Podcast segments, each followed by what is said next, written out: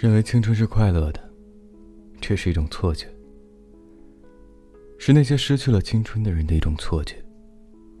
年轻人知道，自己是不幸的，他们脑子里充斥了被灌输的不切实际的想法。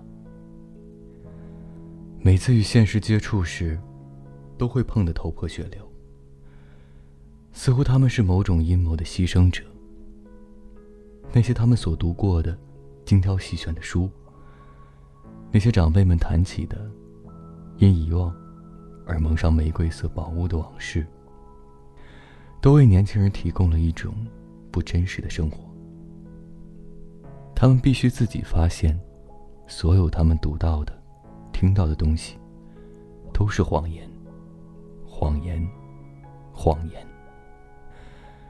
每一次这样的发现，都像是另一根钉子。钉入他们的身体，那种被束缚在生活的十字架上的身体。可是奇怪的是，每个曾经被这种错觉折磨过的人，轮到他们时，有一种不可控制的力量，让他们不自觉的为别人增添这种错觉。